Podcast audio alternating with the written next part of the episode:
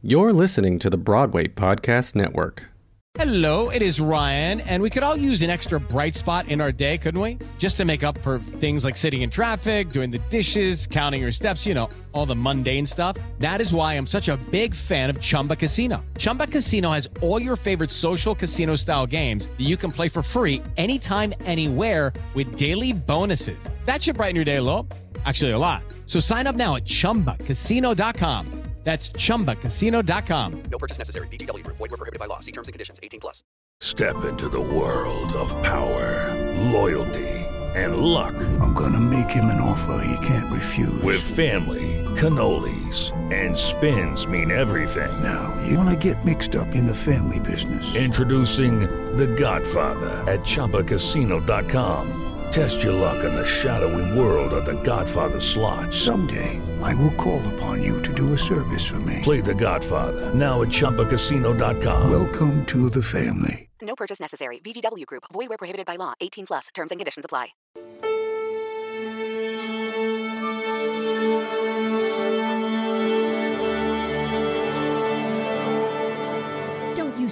It's so simple. Step one, we Google the biggest flops on Broadway. Step two, we find the crazy stories behind them. Step three, we see how they lose millions of dollars. Millions? Broadway isn't cheap. A lot of fancy people want to be producers. Step four, find out why the show won't go on. Step five, end this episode and head to Times Square. Times Square? That'll never work. Only Broadway successes are in Times Square. oh, ye of little faith. Oh, it's part two. Yes, it's part two. I edited all of part one today and now I'm really tired. oh man. and Well, I it's still like- have some to do. And then I will actually post that tonight live, like live the same night that I, we're actually talking to you right now. So Mm-hmm. you're not going to hear this until next week. But anyway, so a day. we told you all. Happy Martin was- Luther King Day. Yeah. Good What were you day. gonna say? Also, it's the one year anniversary we did that concert. Yes.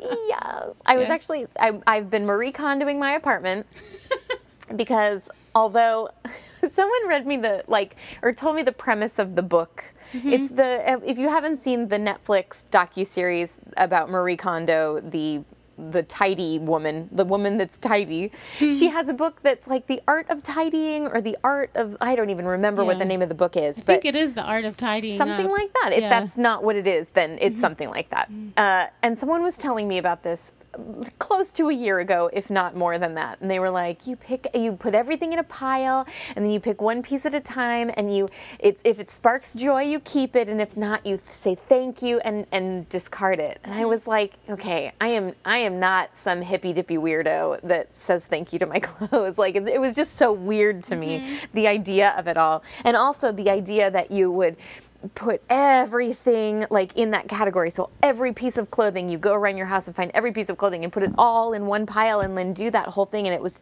it just seemed so overwhelming. So I didn't even think about it. And then I saw the docu series on Netflix, and I finally kind of understood what mm-hmm. she was trying to mm-hmm. convey through the book, and it made sense. And although it's still incredibly overwhelming, it's it's like in my mind now as a, as a process that's doable. Mm-hmm. So I'm in that process now, which you, if you look around my apartment, Ebony can attest to this. Like some pieces look real, some pl- parts of it look better, and then some are like just inundated with stuff. And some, I mean, a lot of that stuff will go. Like all of hmm. these boxes of books, Yeah. and there's a big, you know, pile of garbage bags full of clothes for donations, and like all of that stuff will go at some point. Hmm. But in the meantime, I just feel like I'm in the eye of the storm. Not even the eye. I'm in the storm. I'm in the midst of the storm. There is no eye. Anywho. I need to do that that book. It's in my room. It's good. I like it. Yeah. I like it. I was getting a little out of control, and so my life felt a little out of control. Mm. Say and for a girl that works seven, yeah. Well, it's because tidying Yeah. To me is organization. Right. So I think that that's the terminology is is just I mean it's you know Right. one one person's organization is another person's tidy. I think that she just uses the word tidying. She says tidying is different than cleaning. Mm-hmm. Cleaning is purifying, and she said tidying. What did she say? Oh, it's in the book, and I'll, of course I can't remember it right now. But it made so much sense. She's like, you know, if you have a tidy house, then it's easier to clean. If you have a clean house that's not tidy, it never feels clean. Mm-hmm. And I was like, yeah, that's right. That's exactly how I feel. so, anywho, mm-hmm. I'm in the process of doing that. And also, like today, I had the day off, so I had a list of things that I, the mm-hmm. dogs needed to go and get their vaccination, so I had to take them to the vet. And it is so cold. It's really cold. It's like negative 15, and that is Yeah. not an exaggeration. No, that is what not. it feels like. Yeah. Negative 15 here in New York. Uh, and then like you know I had to do some laundry and I had to you know like and I was working on the Marie Kondo system and all of that stuff. But in the midst of that I also needed to edit the podcast that I'm going to be downloading on Martin Luther King night to di- tonight. Uh, and so it's just a lot. So my brain is a little frazzled. I'm going to let you do most of the work. Okay.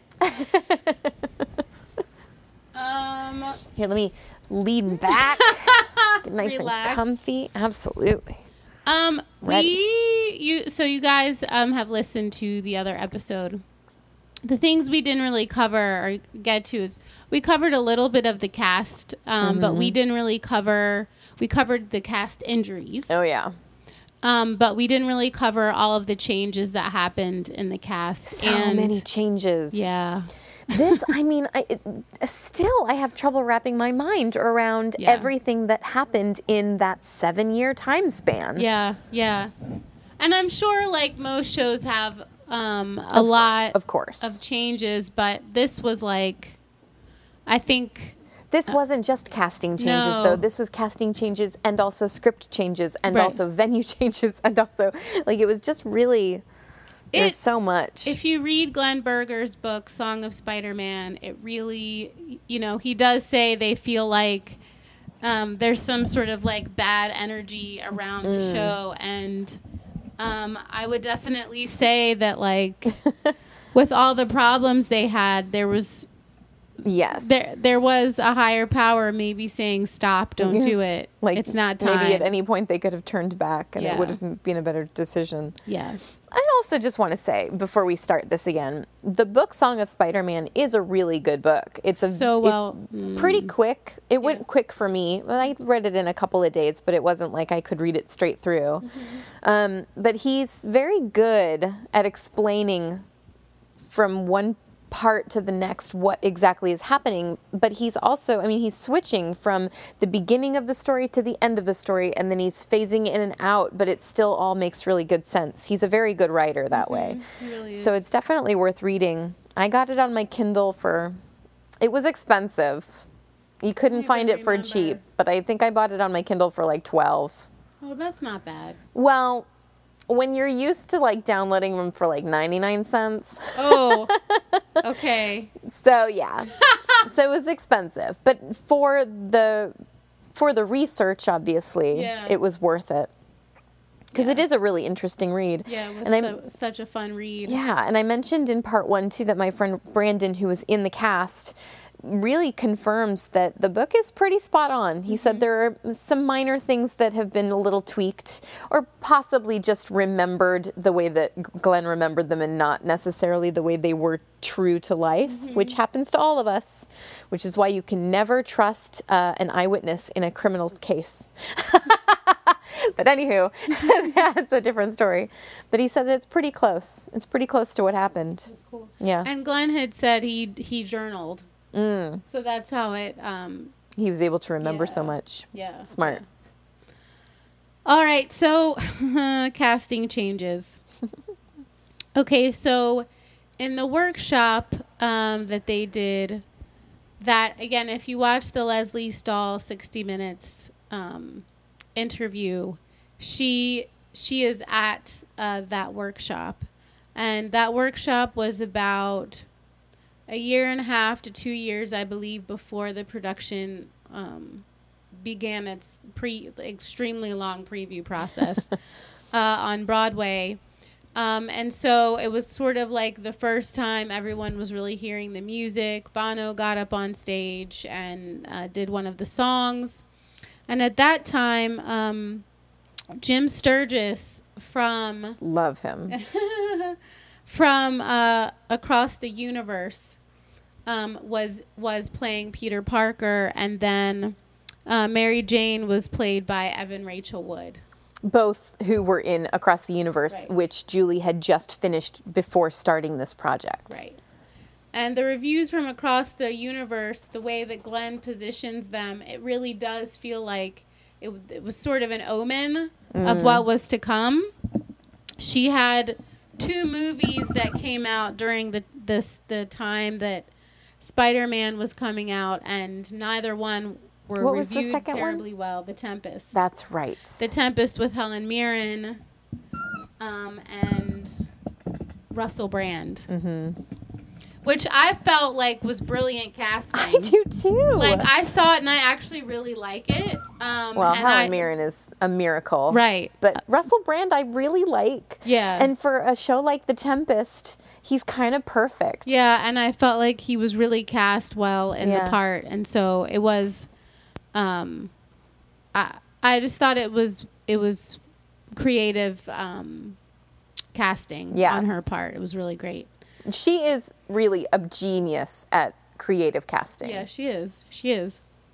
So, uh, those two were playing uh, Peter Parker, Smi- Spider Man, and Mary Jane, and then um, the Green Goblin was Alan Cumming. that, that would have been so brilliant. Yeah, yeah. That I think when I first heard that, when all of this was just conjecture, Yeah. that was the thing I was most excited about. Right.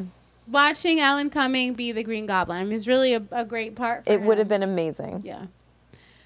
So what eventually happened uh, was with the financial difficulties where they were trying to renovate the Hilton, um, and Hello Entertainment ran out of funding, and then became Goodbye Entertainment.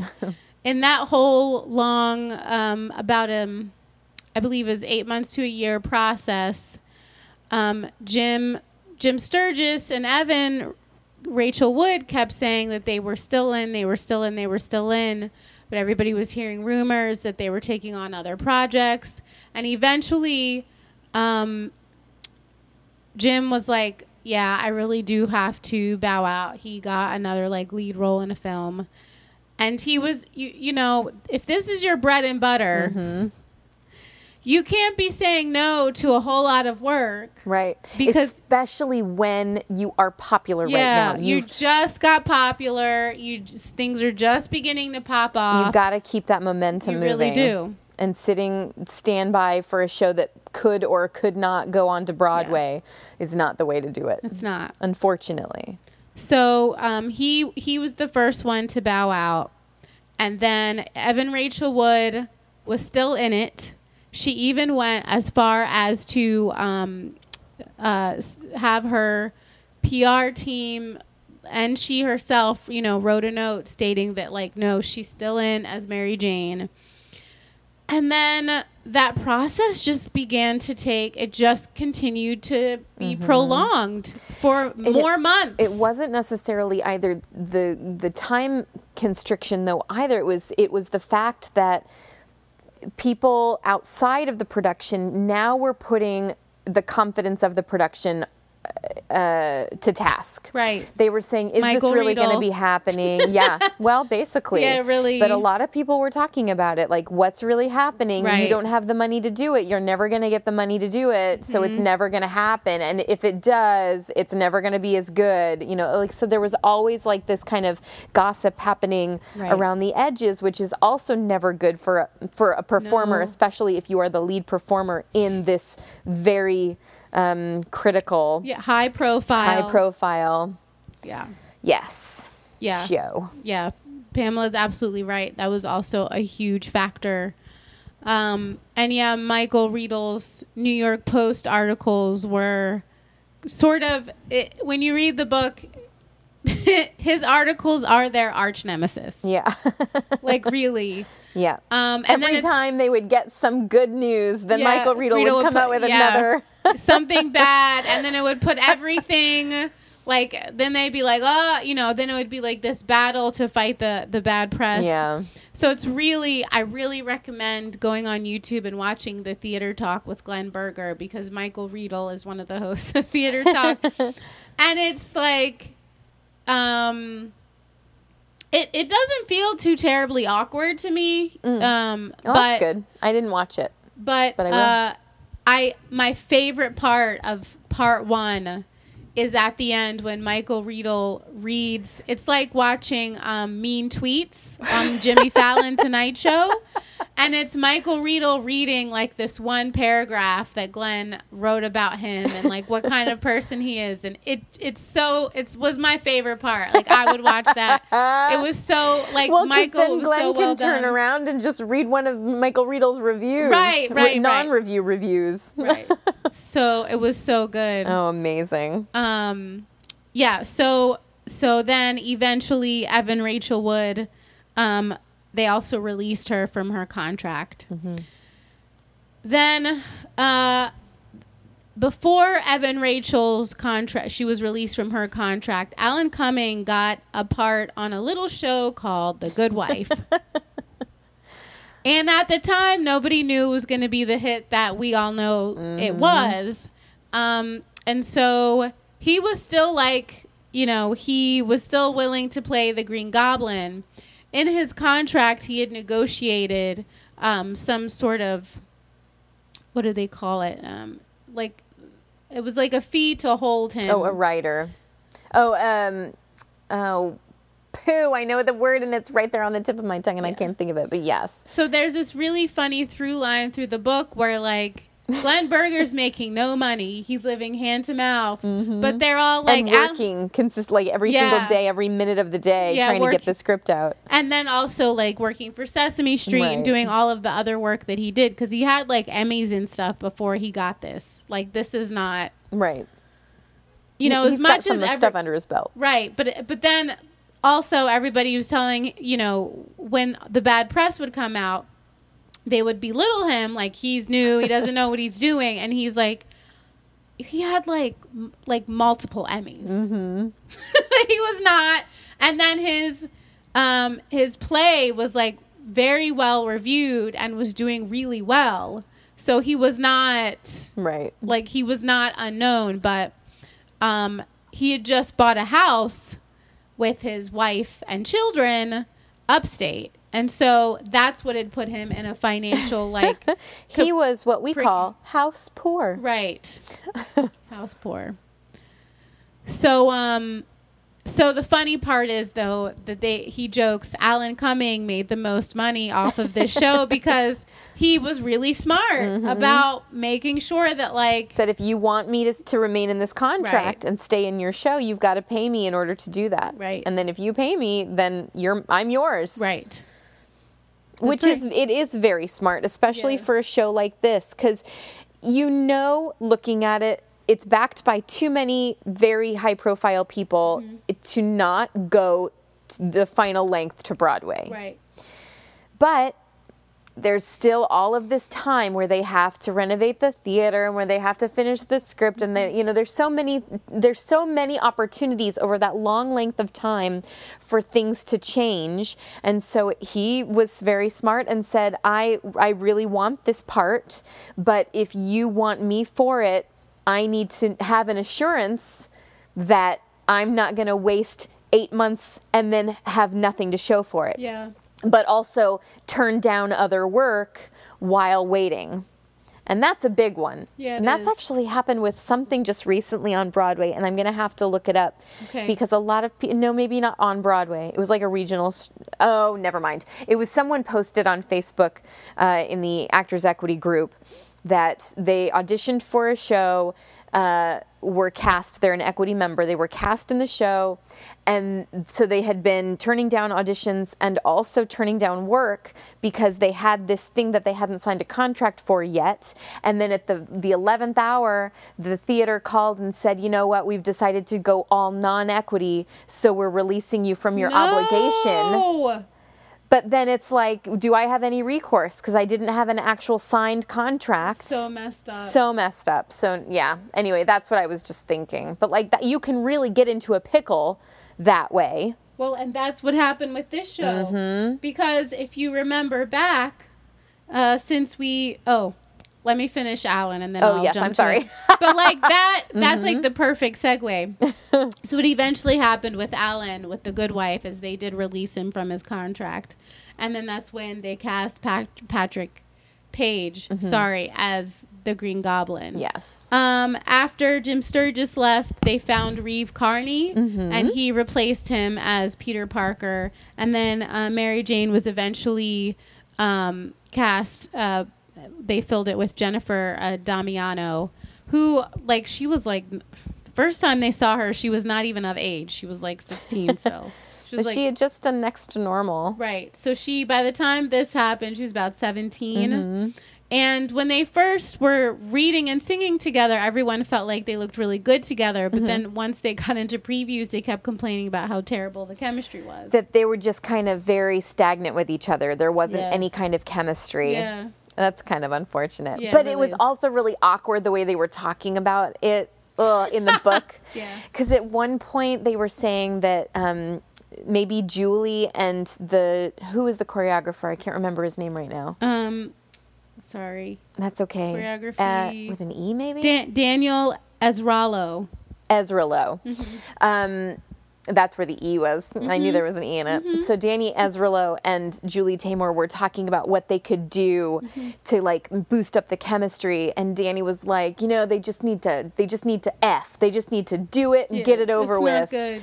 And it was like, you guys, and especially like now in the in the movement of Me Too. Yeah. you're like, oh, I'm reading this and this is horrible. This is a not. This is not how we talk about people. This is, shouldn't be how we talk about people. But that happens all the time in theater, unfortunately. Well, all, all the, all the um, performing arts. It's not great. yeah, it's not.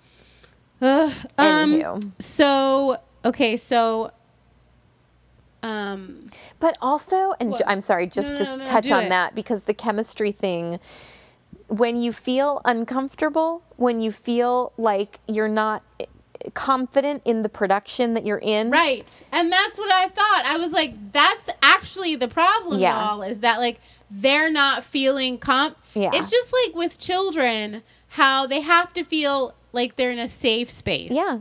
Like they've got a firm foundation Right. to stand on. But it's the same with actors. Like you, you have to. It is your job as producer, director, choreographer to make them feel like they are in a safe space where they can explore. Mm-hmm. Yeah. Where they can really get into their parts. Because if you don't create that kind of warm space, then that's what you're gonna get. They're Yeah. two awkward actors Yep. because they don't have a safe space Because to they don't want practice to. They don't want to feel vulnerable no, around you. you can't do you, no. Because they probably feel vulnerable enough Right. They yeah. just based on the production itself. and how not well it's going. Mm-hmm. So I mean that I thought about that the whole time we were I was reading that. I was like, this is why there's no Mm-hmm. Chemistry, y'all. This is why. Mhm. Um. Okay. So then, creative team. We we uh, in the last episode told you about how Julie was let go. Yes. Uh, and so, speaking of contracts, back to uh, Pamela's point from a few minutes ago, one of the big issues was that if you remember back when Tony passed away, he literally had the contracts in hand for the Edge to sign his. Well, after he died, no one had actually signed their contracts. So there, there's sort of like a um, not a, a real contract, but like something that's like an in lieu of or whatever that you have at the beginning just to get people to kind of sign on and start rolling um, and start writing and things. So Julie had one of those. And so when she was let go, she sued Glen and the producers. Um, and there was a real threat that she could take all of Glen's work as well because he didn't have a real contract. Right. it's really shocking to me to read that when you think about all the blood, sweat, and tears they all went through, Mm-hmm. and like nobody thought, like, how did nobody think? Oh, I should probably have a contract. But then also Glen was nervous because of how terribly the production was going. So the one of the producers would keep asking him. Um, I remember which one it was. It was uh, it was Jeremiah, I believe. Is that right? No, it was you. Oh. Michael. it was Michael. Sorry, it was Michael. Michael Cohl kept asking him, "Have you signed your contract Oh, yet? yes, Have you signed right. your contract yet?" And Glen was just nervous because of the way that things were going. But like in the end, it really came to kind of bite him a little bit in the butt because Mm. Yep. like when she went ahead and and she um she she sued them, like she could have taken all his work. Yeah. she she could have done it. They thankfully were, were able to do a settlement, so that didn't happen. But you know that's why like you just Yep. you just can't you can't be lazy about you know the law. Yeah. well, and it's because it's it's so as an actor, you there's this kind of weird you know there's someone in line behind me to take over my track if Right. i if if they don't like me or if i do something wrong or if i do mm-hmm. something that they didn't like or whatever. There's always kind of this feeling that you're on tenterhooks that you just you're just never secure. Mm-hmm. And so sometimes it's actually easy to fall into the trap of not signing a contract mm-hmm. and working anyway because you don't want to rock the boat. Mm. However, if you don't sign your contract, they can let you go at any moment. But if I sign a contract, I am protected. And that's what it's there for.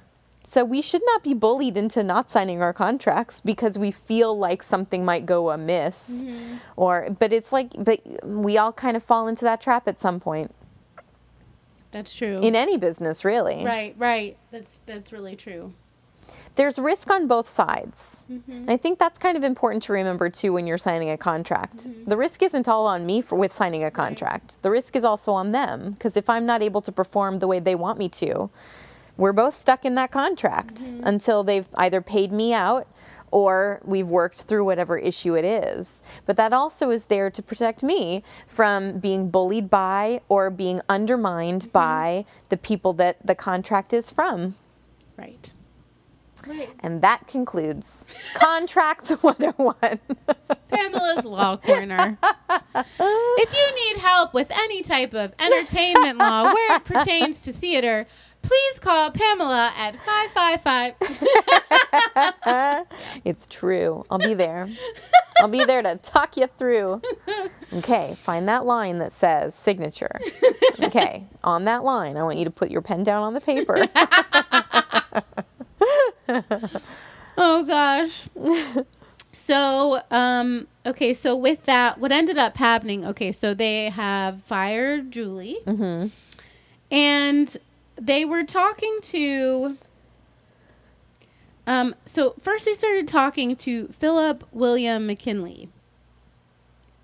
And he was known for uh, directing like Cirque du Soleil, Ringling Brothers, and Barnum and Bailey Circus, which really is sort of apropos to this spectacle known as Spider-Man Turn Off the Dark. Um, and so they were talking to him first, and then he had, you know, there was like a long silence, sort of. That he wasn't really sure if he wanted to do it. Um, and then they spoke to another um, director whose name I didn't write down. Sorry, guys. Again, you can read the book. Um, but they literally were, and also if you again, if you watch the theater talk episode, they do show him. So there was like a split second where they were talking to another director, and this gentleman. Um, so what happened was they met with him. He was all gung ho. They were about to sign a contract, and then at twelve o'clock midnight, he got cold feet and bowed out.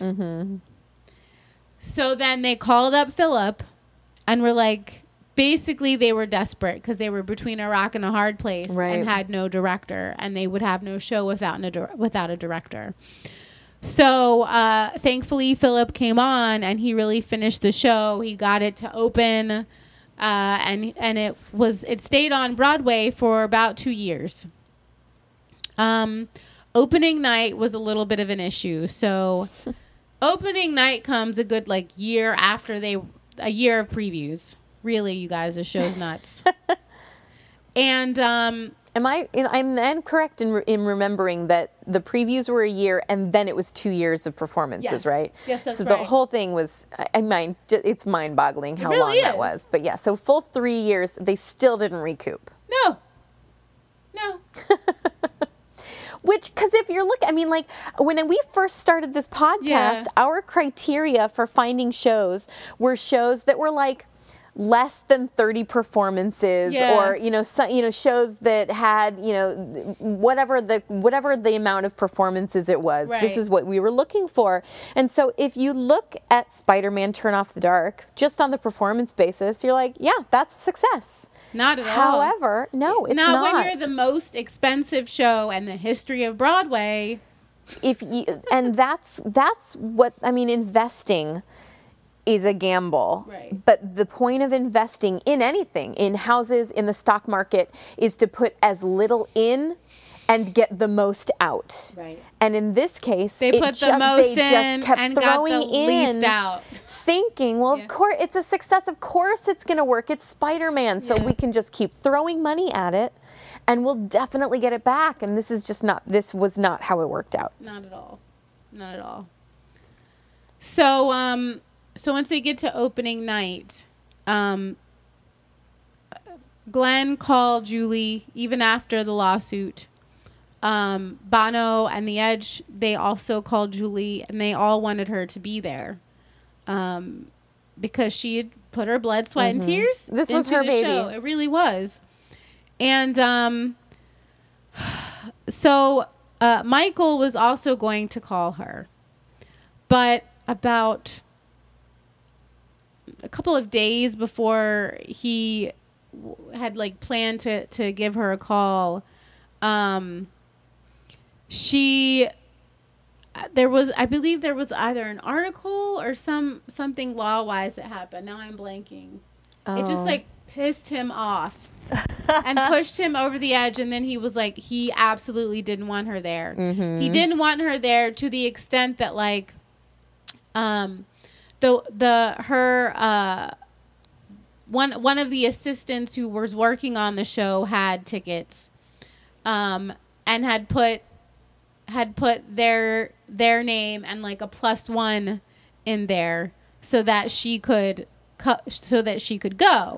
Well, he found out and took the extra ticket, right? Then um she still got in, but she got in because like somebody else in the crew had another ticket and they were like Julie has to be there. And so that was he they didn't know about it and that's how she got in. Um from the way that Glen wrote we don't know if she knew how much Michael didn't want her there. And I how don't think. angry I think was. she must. Well, no. You know what? because Because the I was turnover say. was like so fast. Right, exactly. It was like she was like she was really excited to go. Mm-hmm. She was like she didn't. She had no plans to go. She was um, at her house in Mexico. She was like not gonna go. But Yeah. Mm-hmm. like Glen called, the boys called, and and she it changed her mind. She Yeah. was like, okay, like they do still love me, and I did really put a lot like years into this piece. And so she she like got on a plane and was like on her way, and then Michael got real angry at her. I can't remember. It was I'm looking it up right now. it was a so I'm legit hopefully- reason. and then uh, it it tur- the turnaround was so fast. Like she, I don't it, I don't believe she knew um, what was happening, and also like people were taking care of it behind the scenes were to still get her in to see the show, and um. I want to say I feel like that speaks to the kind of person she is that like even crew members are like how can we still get Julie to Totally. come like I mean It is Ryan here, and I have a question for you. What do you do when you win? Like, are you a fist pumper? A woohooer, a hand clapper, a high fiver. I kind of like the high five, but if you want to hone in on those winning moves, check out Chumba Casino. At chumbacasino.com, choose from hundreds of social casino style games for your chance to redeem serious cash prizes. There are new game releases weekly, plus free daily bonuses. So don't wait. Start having the most fun ever at chumbacasino.com. No purchase necessary. VGW Group. Void were prohibited by law. See terms and conditions. 18 plus. So here's uh, this is the story. Okay. Um, the uh, da, da, da, the lads were in California on the Mm-hmm. 9th of June. They're talking about Bono and the Edge, uh, making up the tour dates. When Bono rang Julie and talked with her for an hour, Yeah. the longest and the most civil chat since the chill days of February. He wanted to see her at the show on opening night. Mm-hmm. It was a sentiment that even Michael Cohl was leaning toward. That is, until the next day when the Stage Directors and Choreographers Society filed an arbitration claim on behalf of Julie Taymor to recover the $200,000 in royalty payments the producers allegedly owed her, a figure that included only director royalties, not her royalties as co bookwriter. Of course, the Times and the Post dutifully covered the news. Yeah. Michael Cohl was furious. These were not the headlines that he wanted for his show just three days before opening night. So that's what it was. I knew it was some sort of yeah, suit. I remembered that too, but I didn't remember mm-hmm. it that way. Yep. So that's what happened. And like I said, two days. I thought I was mm-hmm. like I felt like it was like Ve- right, Really right close, around that. yeah. Yeah, exactly. because get, well, and I'm sure. Glen said she was like on the plane already. It Yes. was like too late. And the thing is, I mean, I'm sure that Julie, at the time that she filed all of those lawsuits, was putting all of her due diligence in with all of her different unions and different things like that at the same time.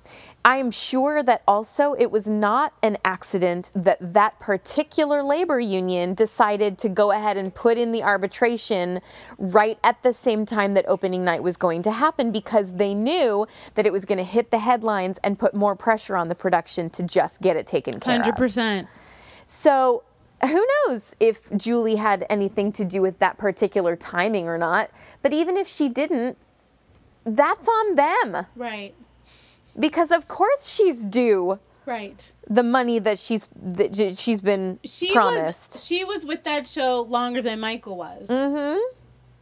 Like she she's part of the reason he was with the show. she's she's the reason why it even made it to Broadway in Yeah. the first place. Really. And why a lot of the actors signed up because they were like, "Oh, Julie, okay, we'll Yeah. do it." Like so it's one of those things where um I I was thinking about this book a bit today and I was feeling like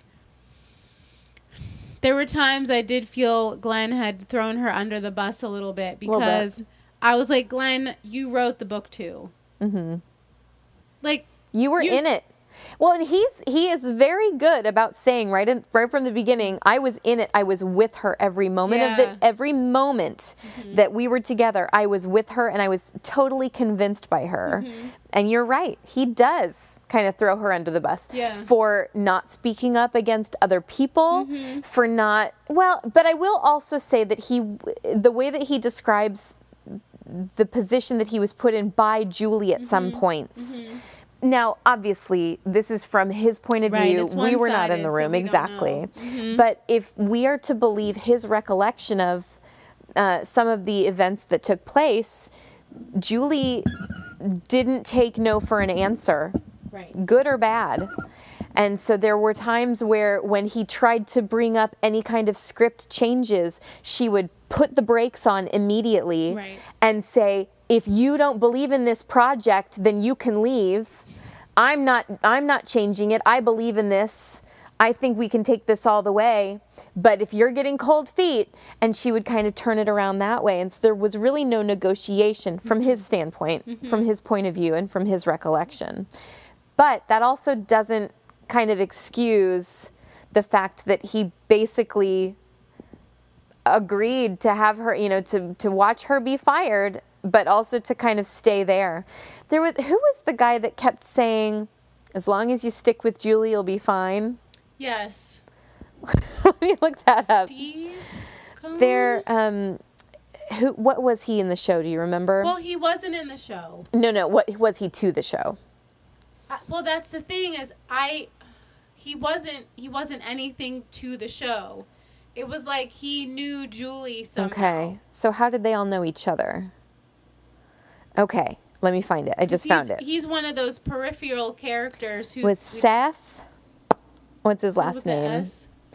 Well, s- mm, I knew it started with the S. I said Steve, but I don't. that's think okay. That's right. So let me. It's Seth. Is his Seth. first name? I'm just trying to find his last name now. Seth Gelblum. okay, He happened to be on the new dramatists board, right. and now let me go back. I thought he was on the peripheral. He is. I just wasn't sure if he had something to do, even peripherally, with the production. And I don't think he did. No.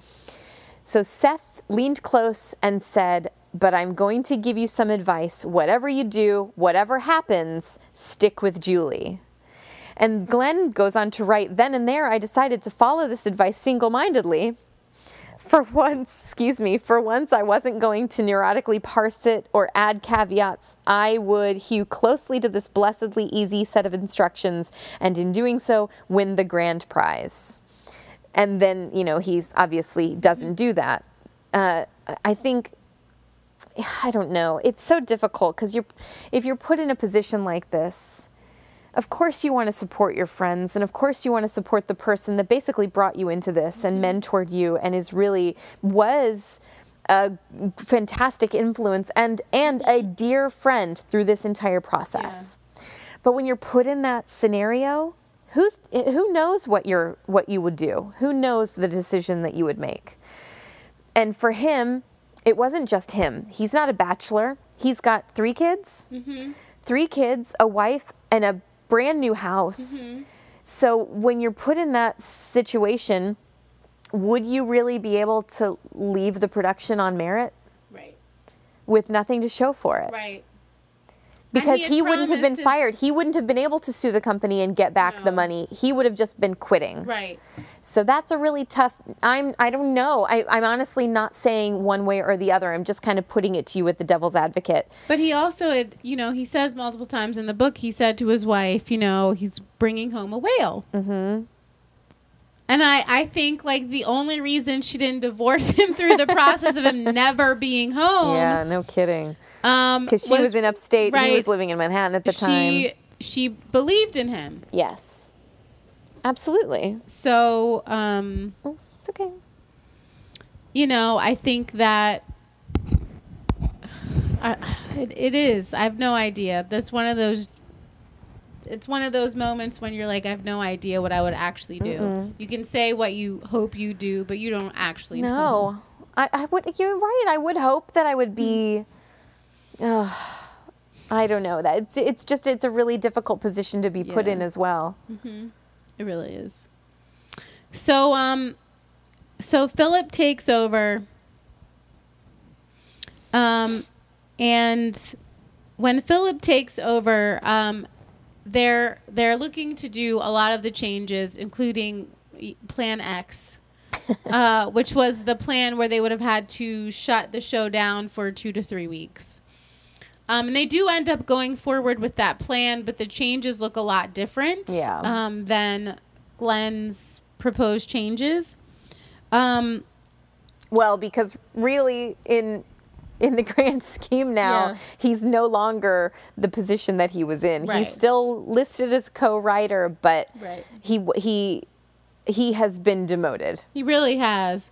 And that's when Roberto Aguirre Sacasa um, does really most of the, the book changes. Yeah. And Um, it's kind of like it feel the way that he was writing it felt like he wasn't even in the room when all of those rewrites were being made. No, he totally wasn't. Yeah, he says he says whenever he tried to make a suggestion, like they weren't they were like, No, just let we Mm. yeah, want, just they- let what- the, let the adults talk. well, and they said he said um, Philip said to him, "I want um, I want to see Roberto's Act One." Mm. And so eventually, what happened was it was Roberto's Act One and Glen's Act Two. right. I think. I think so too. And there had been the suggestion to move one huge piece of Act One to Act Two, and they did end up doing that. And so a lot of the critics in the beginning were complaining about the ending in Act Two, but what they didn't understand was that they had a huge idea for Act 2 mm-hmm. but in execution, it was implausible. Yeah. And so um, the end of Act Two looked cheesy and stupid. Mm-hmm.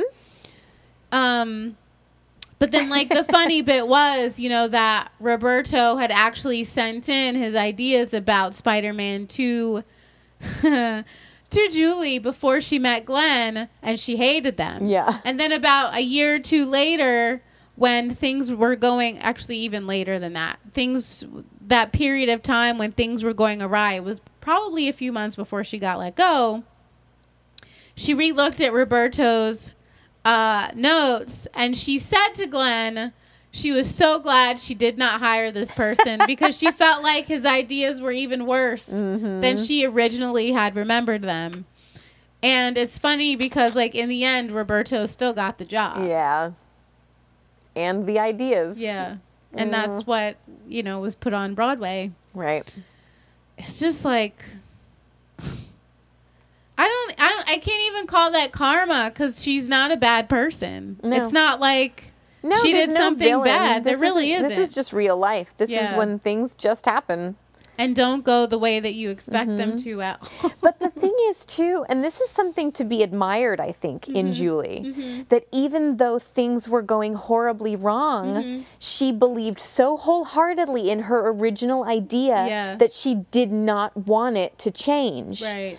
So, and the thing is, we really don't know in our own lives Mm-hmm. whether changing the idea or sticking with the idea is the right decision until it's over. So, who's to say? Right. You know, who's to say that if they didn't just continue on with Julie's vision Mm-hmm. and find a way to work it out, if that would still be running right now on Broadway? Do you know what I mean? No, It's like we I don't know. But I you feel like there needs to be a level of flexibility. I'm really well, absolutely. You need to be able to adapt. That's she- theater. She didn't have that. She no, she didn't have that. And one of the big problems was like there was that one song about the lady, uh, um, the lady spiders. right. That where the lady dancers felt very um, Vulnerable and exposed. Yeah, they they did not enjoy doing it. And when Glen had talked to uh, the dancers and they they didn't feel good about it. And Julie got really upset with him and like walked out of the room, which I believe I mentioned this in in the Yeah. last episode. But I, I just I think back on that and like like today I had a huge um, plot twist in this big project I've been working on, and I'm like, flexibility. You have to have it. Mm. Yeah. Especially if you're going to be a creative person. Well, you have to think of especially when Yeah. you're working with other they're people. That is theater. Theater is communal. It's You- collaboration. You, cannot. You can't make it on your own unless you just want to be in the street on a box. Yes. Or do a one man show. Even then, you still need crew. Well, you're right. You're right. You still it need is. crew. Everyone throws their all, all- Yeah. Mm-hmm. all of their ideas into the pot in the middle, and then you pick from there. Yeah. It, it's never. It cannot be a dictatorship. No. No. And if it, you know what? And in this case, she created a dictatorship, and she was overthrown. Yeah. and it was fine it was a miserable failure but they they had the freedom at that point to make changes that they needed to make change Mm-hmm.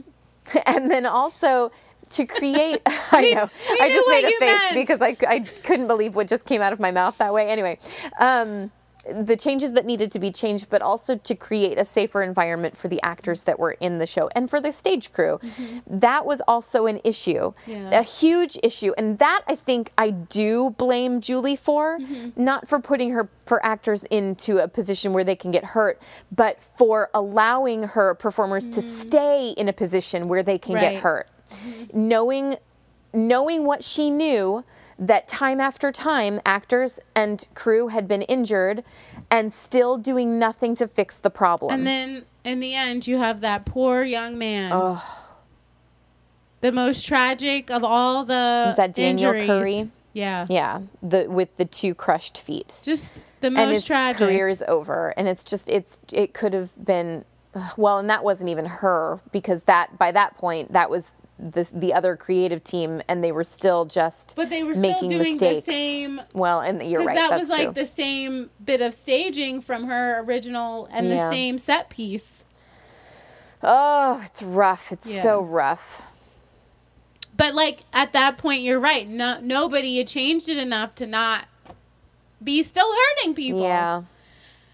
And I understand, like, you know, we said at the top of the first episode that this show is so big. It's bigger than two people. Mm-hmm. It's bigger than the entire team that have been working on it. Like, it's so huge and it's extremely innovative. And they did things that no other Broadway show has done really since, quite Mm-hmm. Right. frankly. Not not before and not since. Right. And I For think- good reason, not right, since. but right. Okay, but right. For real. Because I was like, we've had flying people, but like Disney was like, we, like Mary, you could fly a little bit. But you know what? The A little bit, they Mary. also they have done. Disney has done that in their parks. They have done that kind Right. of thing, so they know what they're up against, and they know how to how to get it done safely. right, because even Mary, I haven't seen Aladdin, so I can't tell Oh, you I what the either. carpet deal is. Right. But I did see Mary Poppins, and like. She flies over the audience, but it's no Spider-Man flying. No. Like this is It's some one chill line, and she goes from one point to another point, and that's it. Yeah, but that's all that needs to happen. Right. Even in the Cirque du Soleil shows, they they have a lot of beautiful things happening. Right. but they're all safe Yeah. and they're all contained and there's nothing that says they need to be more spectacular to make the audience more wowed Right. There's just nothing saying that Right. Right. if you want to do something and I hate this, but if you want to do something where it is death defying and uh, and the and make the audience gasp, do it a CG. Do it on this on the back digital scrim and and make that it a th- shadow. exactly. Yeah. Do that. But don't put your people at risk. Mm-hmm. Especially when we don't make a lot of money in theater to begin with. Right. You put us out of commission, we're done. Right. We're done. It's really true. That's why that's why Daniel had to sue. It's why Chris had to sue. Mm-hmm. Like they had to. They ha- they Because how they else were were, put they in going to no eat? other position. Yeah, there's nothing else to be done. if you're out of work, you're on disability, and disability doesn't pay you anything. No, it's Workman's awful. comp doesn't pay you anything. But you're still contracted, so you can't even find other work. Right.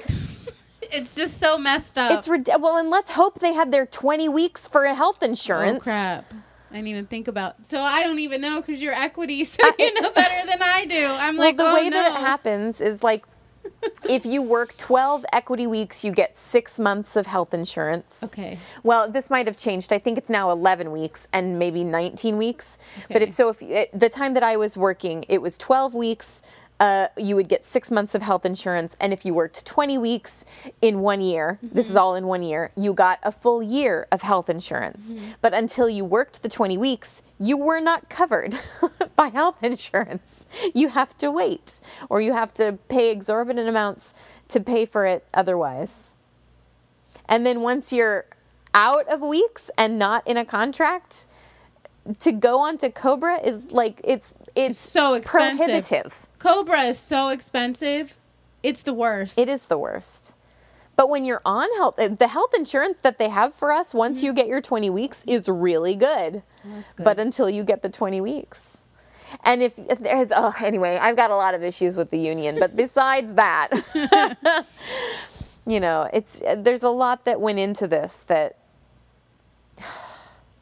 that has me shaking my head. And it's, you know what? And it's it's you, you know you can say well we weren't there it's so it's hard for us to make that decision but no when it's about people's health and when it's about people's Lives. lives, Yeah. and their ability to continue on in this business or or just feed themselves. right that is not something that you can take into your own hands Because even with you know, e- even in um, Daniel Curry's case, like you had so his career as a dancer ended, Mm-hmm. but like he broke both of his feet. How many jobs can you do without feet? Exactly. So in the time that he's healing, living on disability and workman's comp, Right. Like, what is he supposed do? to do? It's Yeah. just it's just an extreme like Well, that one is so what? messed up. This is what's even more messed up because just hypothetically, Mm-hmm. Daniel can't pay for food because he's just living on whatever disability gives you $90 a week, whatever. Mm-hmm. I don't know what it is. I'm just putting a figure to it because I think it's really low. I think it's really ridiculously low. Mm-hmm. It is. Even though we pay into that, but that's another story. Government. There's a lot that we're, we're, we're touching on a lot here. So now, okay, I can't. Well, I can't pay for food with my just my disability, but I have to live on disability because I've broken both of my feet and I can't actually work in the business that I should be working in, mm-hmm. and that I'm contracted to work in. Mm-hmm. So okay, well, I can't do anything, but I have to sue. So now he's put in a position, he's got to sue the company. So now the producers are going to put him on a list somewhere for other producers to Right. see and other casting directors to see. Well, he sues. He's not someone that we can trust to, to be in a company and not screw us over in the end. Regardless of the fact that it was actually not his fault at all Right, it wasn't. that he was put in that position to begin with. Mm-hmm. So now, not only is his future really questionable at mm-hmm. this point whether he can even go back to dancing, mm-hmm. but if he remarkable, if he makes a miracle recovery and is able to go back to performing and dancing for a living, now he can't get a job because he's the one that sued that com- he's the one that sued those producers that one time, and who's to say he's not going to do it again? Right. It just sucks. It really is awful. So yeah, I, I think we can put that blame on Julie. Yeah. And on the creatives to begin with. Yeah, that didn't and- for- that and didn't ones that- foresee it, but right. that also didn't do anything about it when it was right there in their faces. Right, and even after she was gone, like it's uh, everybody's Yes. every piece of the every creative person that fault. touched it that had the ability to make any Yeah. changes and that didn't, they are all at fault. I think I think the only person I maybe wouldn't fault is that poor stage manager. Oh my gosh. No That kidding.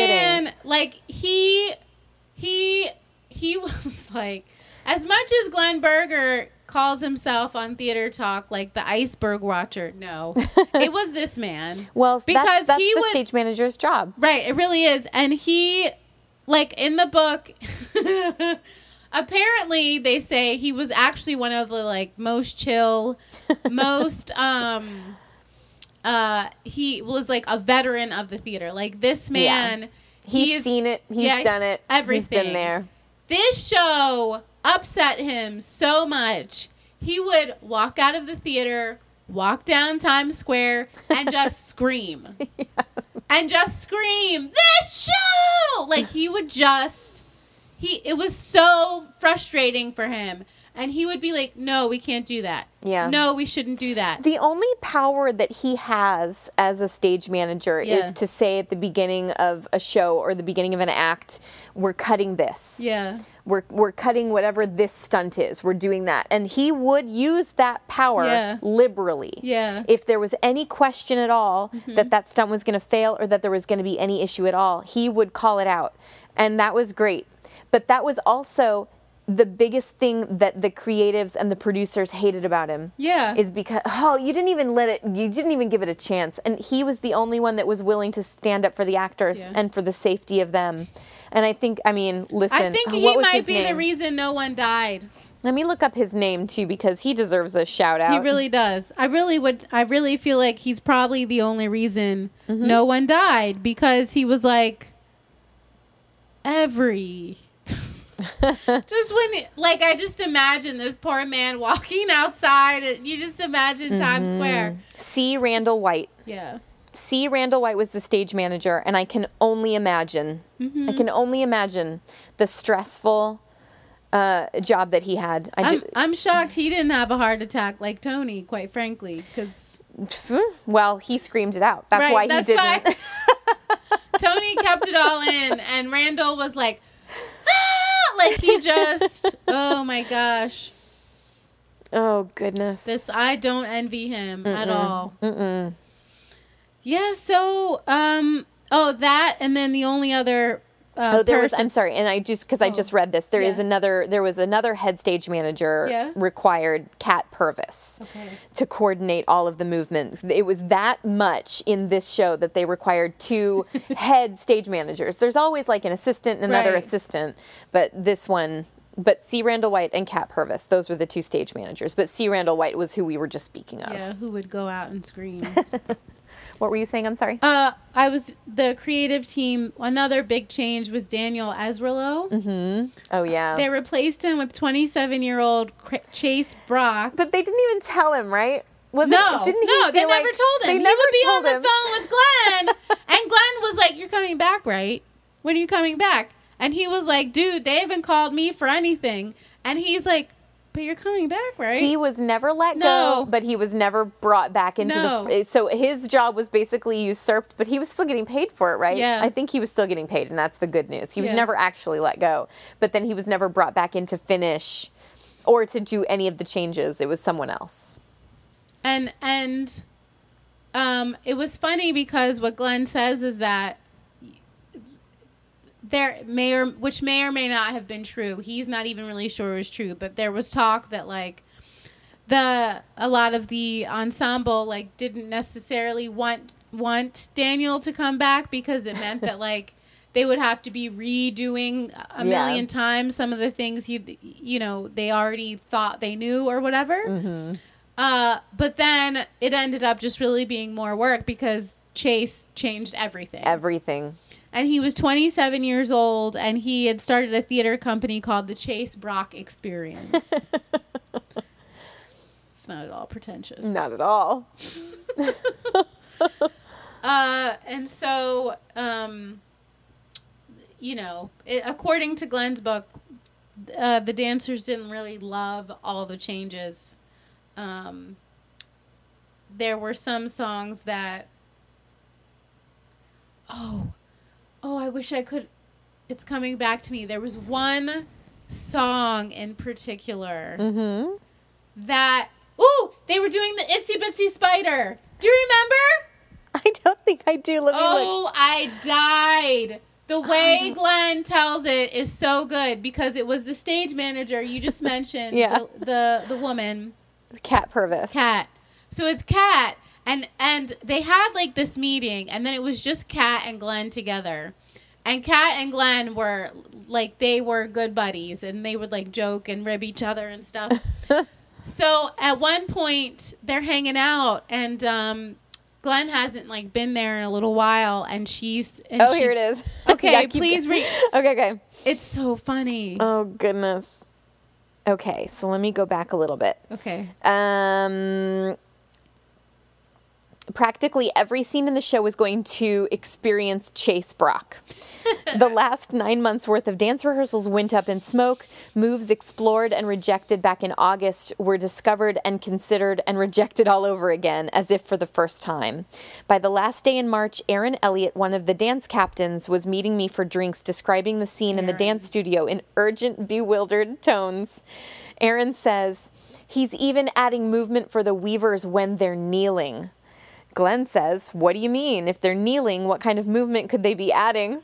Erin put the index finger of her right hand against the thumb of her left hand. Above that, she pressed the thumb of her right hand against the index finger of her left hand.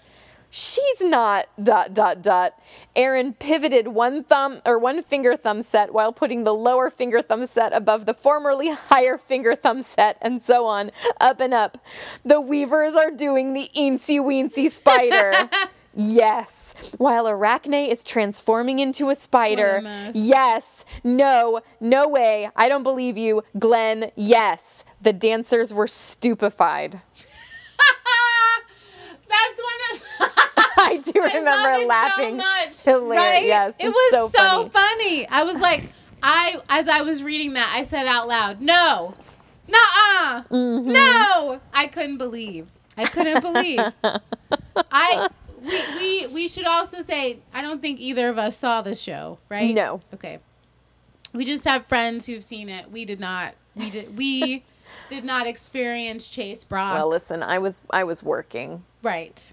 Right. You were actually in a show I was that earning my was 20 successful. weeks. Yeah. so yeah, um, yeah, we neither of us saw it, but um, that's okay. It's okay. It's okay.